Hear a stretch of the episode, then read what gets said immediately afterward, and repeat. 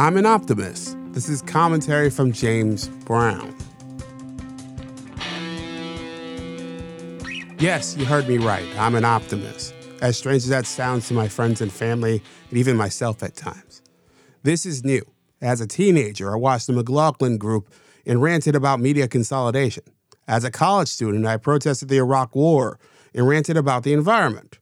In my adult life, I loathed partisan politics and ranted about the money that makes it go. I still don't like any of those things. And there are plenty more like them around us now. But today, at 39, I find myself in an unfamiliar place. This lifelong Eeyore is an optimist, even in these seemingly dark times. Man is destructive, and man, we are resilient.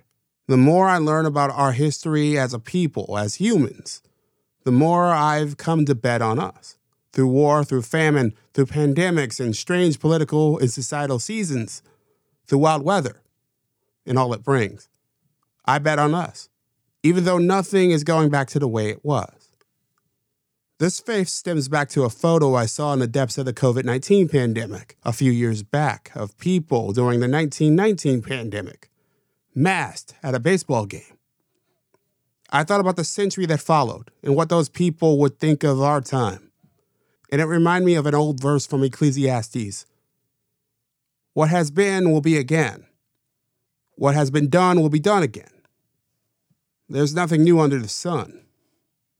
What do you think? Let me know in the comments at jamesbrowntv.substack.com. Email me at jamesbrowntv at gmail.com. You can also leave me a message at 585 484 0339. On that note, I'm James Brown, and as always, be well.